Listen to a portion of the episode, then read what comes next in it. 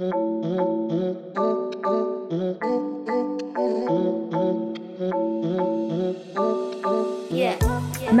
vu Le podcast de cette personne-là qui n'est pas personne. Avant de rentrer dans le vif du sujet, voici un abécédaire du social pour comprendre ce dont on parle. Une lettre, un concept. Installez-vous bien, socialisons. W comme Winnicott et les autres. Alors on arrive sur le moment de l'abécédaire euh, pas simple, le moment où j'ai failli regretter un petit peu de faire un abécédaire, ou alors où je me suis dit, tiens, si on arrêtait au V. V, c'est bien. Voilà. Euh, parce que la WXYZ, autant vous dire que euh, il n'y avait pas 10 000 choix.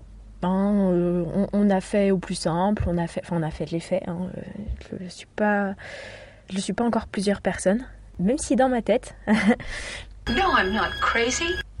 Bon, et donc du coup, euh, Winnicott et les autres, c'est le W, la lettre de cet épisode. Alors Winnicott, c'est pas, pas un truc que j'ai inventé, hein, euh, c'est le nom d'un type, un pédopsychiatre, qui a écrit sur la relation des bébés et des mamans. Alors c'est un, un vieux monsieur, hein, euh, il est mort depuis à peu près euh, 50 ans donc un vieux monsieur mort, mais qui a fait euh, énormément d'écrits de psychanalyse et de psychologie du développement du bébé. Alors ces écrits sont quand même pas très très vulgarisés, ils sont assez euh, copieux, assez complexes, et en fait ces écrits sont plutôt faits pour les travailleurs sociaux, pour toutes les personnes qui sont en lien avec des métiers de l'enfance, que ce soit au niveau euh, sociologique, psychologique, social ou médical. Donc du coup maintenant Donald Winnicott, c'est son prénom Donald, est étudié dans beaucoup de formations médico-sociales, paramédicales. Et en fait, dans cet épisode, je voulais partir de Winnicott. Vous l'aurez bien compris, c'est parce qu'il y a un W et que euh, ça allait bien avec ma lettre. Mais je voulais aussi parler des autres auteurs, essayistes, qui sont étudiés dans le travail social. Sounds good to me. Dans mes premiers épisodes, je vous ai beaucoup cité des psychanalystes, euh, psychiatres, pédagogues, éducateurs spécialisés qui ont travaillé sur tout le domaine du social. Et en effet, quand j'ai fait ma formation d'éducateur spécialisé et pour m'être penché grâce aux stagiaires que j'ai tutorés sur le déroulement du programme et le contenu du programme de formation des travailleurs sociaux, j'ai remarqué qu'effectivement plusieurs noms revenaient, comme euh, ceux que j'ai pu citer, donc bah, euh, Donald Winnicott, Paul Fustier, Joseph Roussel, Philippe Mérieux, mais il y a aussi euh, Philippe Gabéran, Maurice Capule, Michel Lemay. Bon, pour ceux qui sont pas du tout dans le social, j'imagine bien que ces noms, ils vous disent pas grand-chose. Mais dans l'éducation spécialisée, c'est un peu les stars. Ces gens-là, ce sont des références pour le travail social, que ce soit parce qu'ils parlent d'éducation spécialisée concrètement ou parce qu'ils font le lien avec la relation éducative par la sociologie, par la psychologie, l'anthropologie, euh, voilà. Parce qu'effectivement, quand on se lance dans le travail social, il y a toute la question administrative, la question juridique, psychologique, sociologique, anthropologique. Donc tout ça, ça constitue la formation dans le travail social. Et on s'appuie beaucoup sur des livres, sur des écrits, sur des articles. Et alors moi c'était surtout ça que je voulais questionner dans cet épisode, c'est la façon dont la formation en travail social gravite presque essentiellement sur des écrits, des écrits réalisés il y a parfois 20 ans, 50 ans, 70 ans par des hommes qui n'ont pas forcément été sur le terrain de l'éducation spécialisée et qui dans tous les cas, si ce sont des écrits qui ont été faits il y a plus de 20 ans, on peut quand même se poser la question de si ça traduit une certaine réalité, la réalité du terrain d'aujourd'hui. Parce que dans tous les cas, quand on fait du social, il y a une veille sociale qui est à faire, c'est-à-dire de se rendre compte de ce qui se passe actuellement, parce que la politique bouge, parce que les mœurs bougent, et parce que comme on travaille avec des jeunes, forcément on est un peu à la ramasse au niveau des mentalités des plus jeunes. Exactly. Donc du coup, ces bouquins-là mêlent des témoignages, mêlent des théories, des explications, des définitions qui peuvent aider les travailleurs sociaux à se former. Donc du coup, en formation, on a des livres à lire, on a des sortes de fiches de lecture à faire, et notamment pour euh, nos mémoires, nos écrits en général, on est censé piocher nos références dans les différents livres, et puis bah ça le fait si on cite euh, ceux que je vous ai cités avant, donc euh, Paul Fustier, Philippe Gabéran, euh, Maurice Capule, tout ça, tout ça. Alors je me souviens dans ma formation, moi j'avais pas forcément au tout début lu beaucoup de livres sur l'éducation spécialisée. Par contre, j'étais au taquet niveau cinéma, niveau série et niveau pièces de théâtre. Sauf que le souci c'est que dans le cinéma, dans la presse, dans les séries, même dans la musique, les travailleurs sociaux ne sont pas forcément représentés. ou, s'ils le sont, pas forcément bien représentés. Et quand j'entends par bien représentés, c'est pas représentés euh, comme si c'était euh, des travailleurs parfaits, euh, hyper bienveillants, tout ça. Non, non, il y, y a plein de gens qui vraiment ça va pas du tout. Mais bien représenté, j'entends surtout qui explique la réalité de ce qui se passe dans le social. C'est-à-dire que je peux compter sur les doigts d'une main les contenus artistiques où on parle d'éducateurs spécialisés et pas d'assistants sociaux pour euh, mettre euh, tout dedans. Et c'est vrai que les assistants sociaux, on en entend beaucoup parler dans des contenus de type film, série, mais c'est un peu le fourre-tout. Et du coup, bah, les assistants sociaux euh, se retrouvent à porter énormément de choses du social, alors que bah, des fois, c'est pas, pas eux quoi. Et c'est pareil pour l'aide sociale à l'enfance, qu'on appelle comme ça quand même depuis les années 80, mais on entend encore euh, la DAS dans les séries ou dans les films. Et ça n'aide pas le public qui n'a pas de relation avec le social à connaître ce qu'on fait. Et du coup, si on connaît ce qu'on fait, forcément, ils vont connaître le public qu'on accompagne.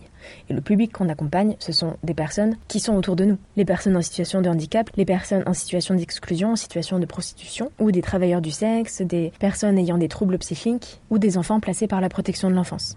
Quand on commence un peu les inscriptions, les concours en formation d'éducateurs spécialisés, on nous pose souvent la question de nos motivations et de pourquoi est-ce qu'on veut faire de l'éducation spécialisée.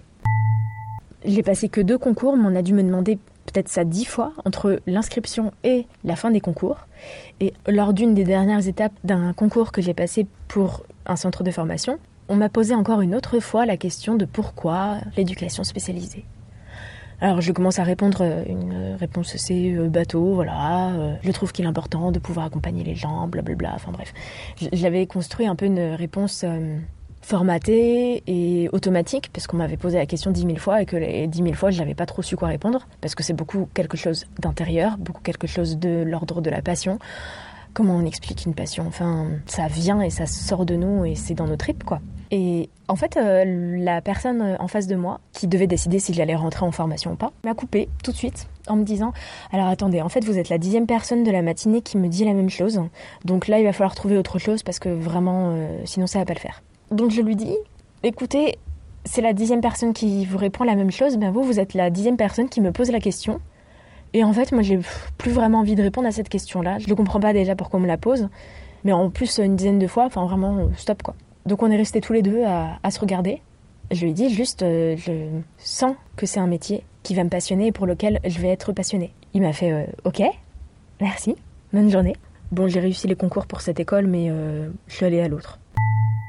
Quand je suis rentrée en formation, je n'y connaissais pas grand-chose des auteurs euh, stars de l'éducation spécialisée. J'étais quand même curieux au début de savoir s'il y avait d'autres choses que les livres pour pouvoir se former. Alors j'ai cherché des chaînes YouTube, des podcasts, peut-être des choses qui pouvaient m'orienter, euh, mais euh, me former surtout d'une autre façon que par l'écrit. Mais en fait, ce que j'ai compris plus tard, c'est que il n'y avait pas de podcast, il n'y avait pas de chaîne YouTube sur l'éducation spécialisée de façon vulgarisée, parce que ce n'est pas la culture de ce métier. Ce n'est pas la culture de ce métier déjà de se rendre compte de ses spécificités et de ses technicités, mais en plus de la transmettre de façon vulgarisée. Et c'est pas du tout pour être pédant, c'est vraiment euh, que l'éducation spécialisée, c'est un milieu assez cloisonné où pouvoir transmettre en vulgarisant, en utilisant l'humour, en utilisant la légèreté, pour beaucoup, ça serait peut-être une façon de prendre à la légère et de prendre avec humour les personnes qu'on accompagne et leurs problématiques. Et je pense que c'est l'illustrateur Pavot qui m'a fait un peu changer la façon de voir les choses. Pavot, c'est un éducateur spécialisé qui travaille depuis longtemps dans ce milieu et qui réalise des caricatures pour parler du milieu de l'éducation spécialisée et surtout pour dénoncer beaucoup de non-sens qui subsistent dans le social, dans la politique sociale.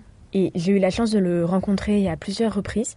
Lui, c'est pas que j'existe, mais euh, il- enfin voilà, je l'ai déjà rencontré. Et j'ai trouvé son travail tellement intéressant dans la façon de parler de social avec humour, mais aussi bienveillance et recul. Donc voilà, Pavo, si un jour euh, tu veux qu'on écrive un, un livre ensemble, avec grand plaisir. Voilà, je, je- je lance mon appel. Voilà. Yes, well, anyway. Et en fait, ça m'a manqué dans ma formation de pas avoir de support autre que des livres. Donc l'idée, c'est pas d'annuler ce qui a été fait, mais de trouver d'autres façons de transmettre, d'autres processus pour que chacun y trouve un peu son compte. Et c'est tout l'objet de mon podcast et tout l'objet de ce que je veux faire dans le social. Et pourquoi je veux être dans l'éducation spécialisée C'est pour essayer de trouver avec les personnes que j'accompagne une manière d'avancer et une manière aussi de déjouer cette expression qu'on utilise souvent pour les personnes qui sont en difficulté. Yaka faucon. Il y a qu'à te bouger, faut qu'on te trouve un avenir, faut qu'on te trouve un job. Il n'y a pas de yaka faucon dans l'éducation spécialisée. Ça, on va en parler dans le prochain épisode, parce que yaka faucon, ben, c'est la prochaine lettre.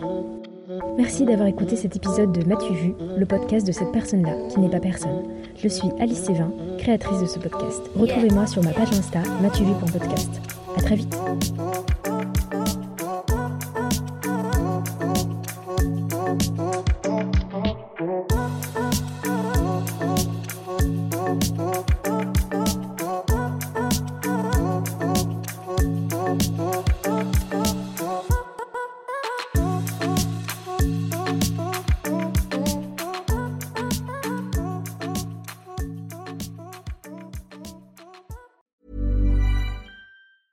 You know how to book flights and hotels. All you're missing is a tool to plan the travel experiences you'll have once you arrive. That's why you need Viator. Book guided tours, excursions, and more in one place. There are over 300,000 travel experiences to choose from, so you can find something for everyone. And Viator offers free cancellation and 24 7 customer support for worry free travel. Download the Viator app now and use code Viator10 for 10% off your first booking in the app. Find travel experiences for you. Do more with Viator.